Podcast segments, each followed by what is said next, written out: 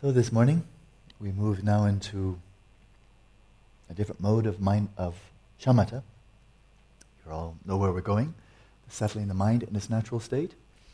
And so this will be our basis as we now, in the afternoons, move over into the close application of mindfulness to feelings arising in the mind. And then also next week, when we go into the close application of mindfulness just to the mind itself and even the phenomena itself, this will be a kind of a, a base, just like the mindfulness of breathing as a shamatha base for the close application of mindfulness, especially to the body, feelings arising in the body. Well, here will be our base, a shamatha base, but I think many of you, perhaps even all of you, are familiar with the practice already, the, sham- the settling the mind. And so you know that it's right there on the cusp, right on the border between shamatha and vipassana. So a lot of vipassana teachers uh, nowadays, if, if you just explain the practice to them, they might think, well, but that's vipassana. And we wouldn't argue. It can be vipassana. It, might, it can actually give rise to insights uh, that vipassana is designed to yield. But in the Mahamudra and Dzogchen traditions, this practice as such is simply presented as shamatha. At least it does that, and it may give more. Okay? But the baseline is the practice of settling the mind is a shamatha practice, relaxation, stability, vividness, designed to help you melt your coarse mind into substrate consciousness. So there it is. Now, when we were close, when we were directing the attention kind of in a shamatha mode to the space of the body and the tactile sensations, so we've done that before, and so we're just attending to those sensations associated with earth, water, fire, air that are rising to meet us objectively. But then yesterday morning, I think it was, then we would also, in the process of that, look at the type of feelings that would arise in our way of experiencing those sensations. And knowing the same sensation can be experienced as something pleasant and unpleasant. So we've, we've been there already. Well, here's a close parallel. And that is in the, feet, in the body, we have these sensations just rising up to meet us, presented. So earth is earth. It's not water. It's not anything else. It just presents itself like the color of my palm. And so for the earth element, the various elements, they rise to meet us. And then how we experience them is where the feelings arise. Similarly, as we now, just within moments, direct our attention to the space of the mind, what's obviously appearing, just like Patrice's form is appearing to me, and I have no choice about it.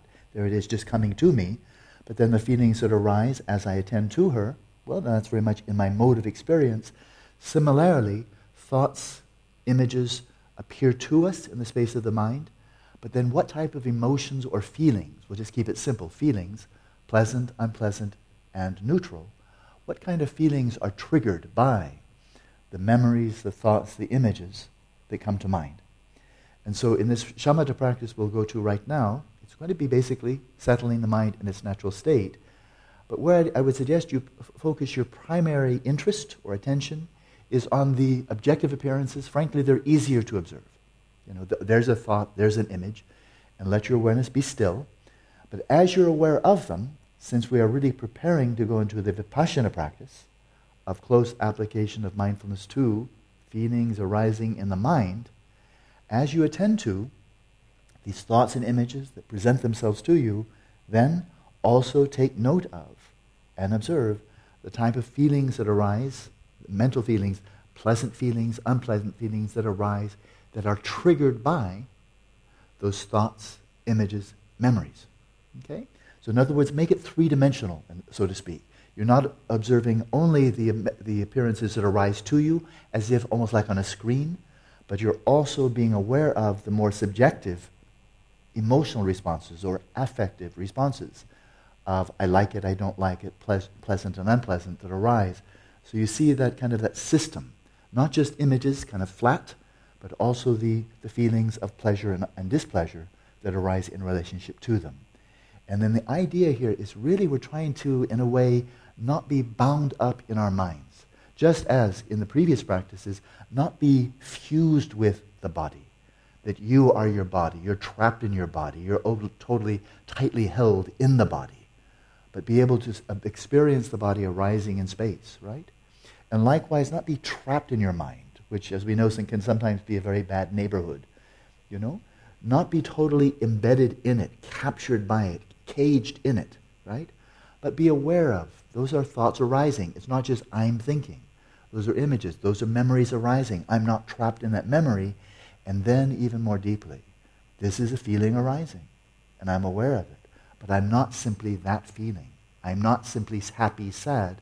I'm aware of that feeling arising. There's an instant degree of freedom there as you rest in awareness and observe both the objective and the subjective impulses arising in the mind. Okay? Good. Now let's just jump in.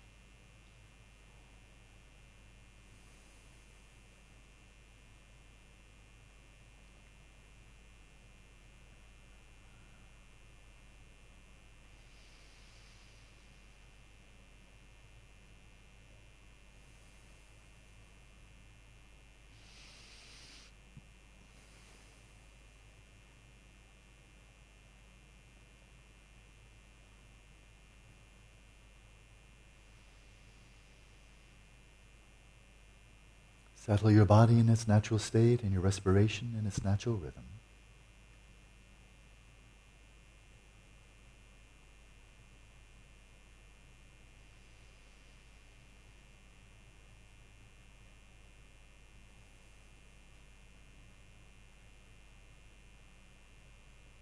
And to set your mind at ease, calm, quiet, and clear.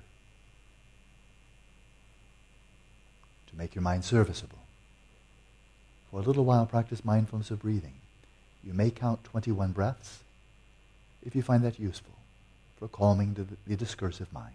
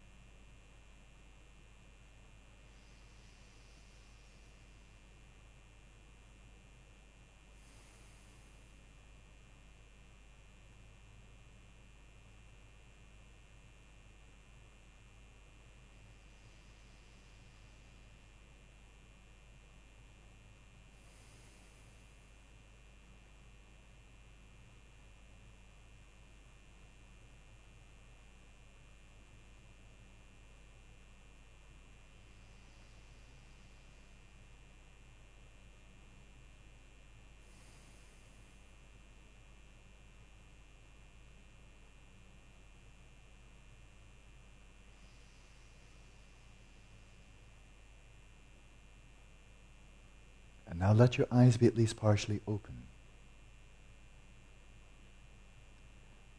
With your gaze resting vacantly in the space in front of you, which means you're not really even looking at the space itself. You're not directing your attention there,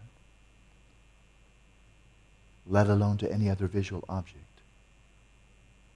It's more as if you left your eyes open while being caught up in daydreaming. So just no interest in the visual field. Nevertheless, keep the eyes open to let some light in.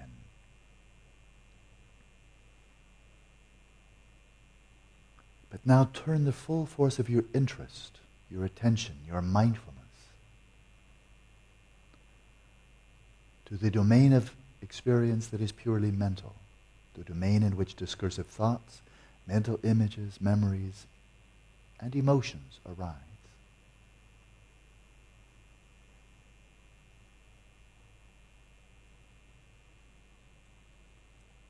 If you are new to the practice, then it could be helpful, not only once but repeatedly, to give yourself a very distinct mental target. So one of the easiest would be simply to generate a thought. It can be any thought. But here is a very simple one. This is the mind. Syllable by syllable, generate the thought, and as you do so, focus your attention single pointedly on the thought.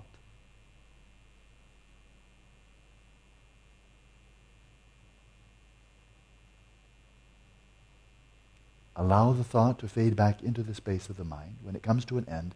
And now, very importantly, keep your attention focused right where it was.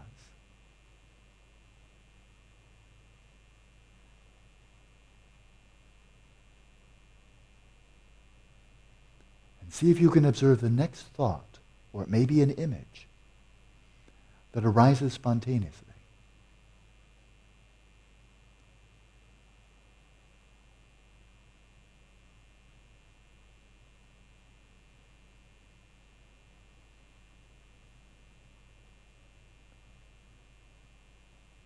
And whatever comes to mind, simply observe its nature Observe that mental event that's arising here and now without letting your attention be carried off to the referent of that thought or image. Focus right there in the space of your own mind and to whatever thoughts and images arise within that domain.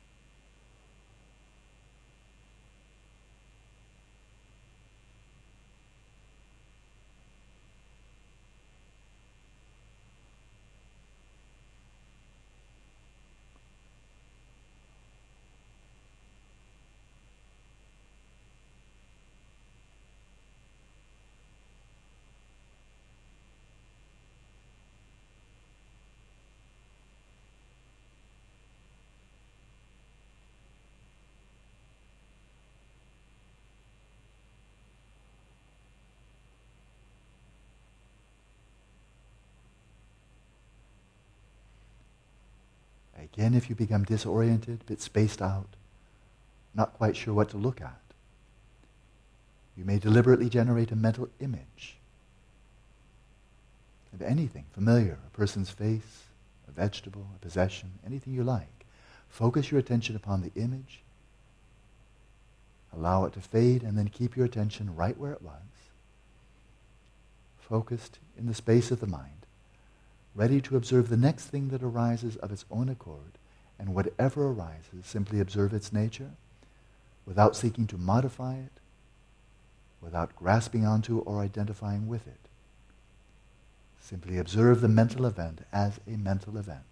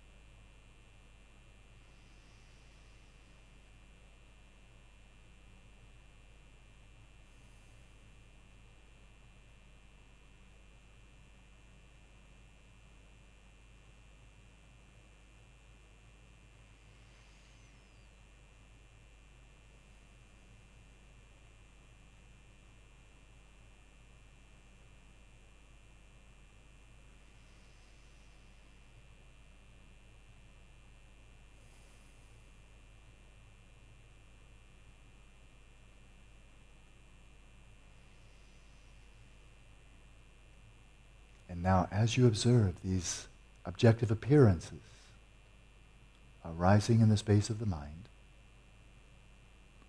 also be aware of the feelings, pleasant, unpleasant, and neutral, that are triggered by these appearances that arise in the space of the mind. And to the best of your ability, simply be aware of the feelings without identifying with them without being absorbed by them. Observe their nature quietly.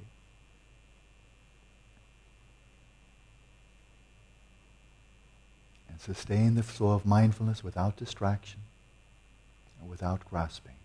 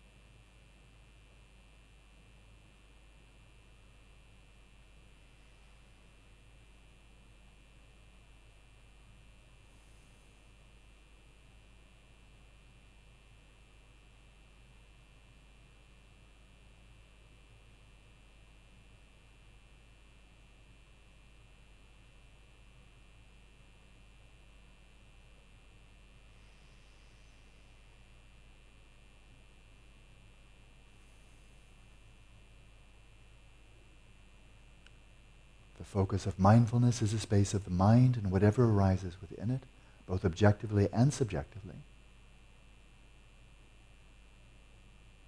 And then also remember to apply introspection, monitoring the flow of attention, and applying the remedies as before.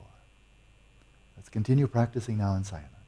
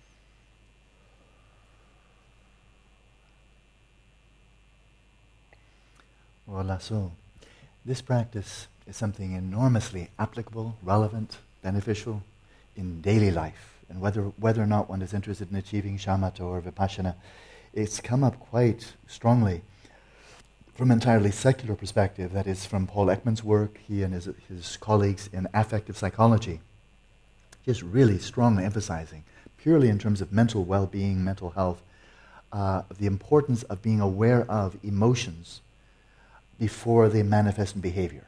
And so I'll, I'll, be very brief here, but he says be, between the spark and the flame.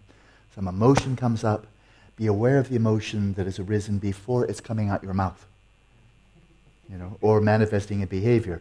Uh, he said when we don't, and he's making a, an obvious but very deep and important statement, you know, when we're not aware of the emotions until we've expressed them, then that tends to give rise to what he, I love the phrase, regrettable episodes. It's so non moralistic. And he's not a religious man. He's a very ethical man, Paul Ekman, but he's not a religious man. Um, but he's had many, like all of us, regrettable episodes where you just do something, you say something, and then maybe even seconds after you've said it, you just wish you could get a vacuum sweeper with your mouth and go, and you know, just uh, uh, you know, just swallow, and you can't because it's now in the public domain. And you think, oy, oy, oy. You know. So speak, speak on impulse, regret at leisure. You know, and so whether it's speaking, whether it's physical behavior, just to give yourself a chance to make a wise choice. And if you're not aware of the emotion until it's already expressed, whatever wisdom you have, it didn't get a chance because it's already out there in the public domain, and then you can apply wisdom to regret it at your leisure. Uh, of course, some, some spont- spontaneous expressions are just fine. But if that mental affliction is caught up with mental afflictions, the chances are it's not going to be that great, right? So it's just really good advice to be aware of the thoughts that come up, be aware of the emotions. And so when you see emotion, or of course it could be a desire, but right now we're focusing on feelings. When you're seeing an emotion come up, simply, instead of just feeling, I'm unhappy, be aware unhappiness has risen. And then it can be a, a, any, any one of a number of other emotions of anger, spite, and so forth and so on. Uh, but to be aware of it, and then if there's some impulse behind it to speak, then you have that little interlude between the spark and the flame of behavior to simply ask, your, ask yourself a question Is this something to act upon now or not? And then you can make a decision. But if you're not aware of the emotion until it's come out, you never had that chance. So once again, we're trying to become lucid. Lucid with respect to whatever's arising in the mind. It's just a key to mental health, to mental well-being, and of course, living harmoniously in the world. So I'll, I'll close that up with one short aphorism from the Tibetan tradition. It's really a good one. And that is, the statement is, when you are with others, watch your mouth. When you're alone, watch your mind. Well, here, for most of the hours of the day, even though there are people in our vicinity, we're not actively engaged, so you're watching your mouth, just being quiet, which is then kind of, okay, got it. Uh, which means then we have a lot of time to start getting acquainted. Move into the neighborhood of your mind and see who lives there. and bring your bodyguards. now, you might, might recall, some of you have attended earlier retreats or podcasts I, I would suggest you actually have four bodyguards. You remember them? Loving kindness, compassion, empathetic joy, and equanimity. They are like just, you know, macho, macho. They really protect you. Okay? Enjoy your day. See you a bit later today.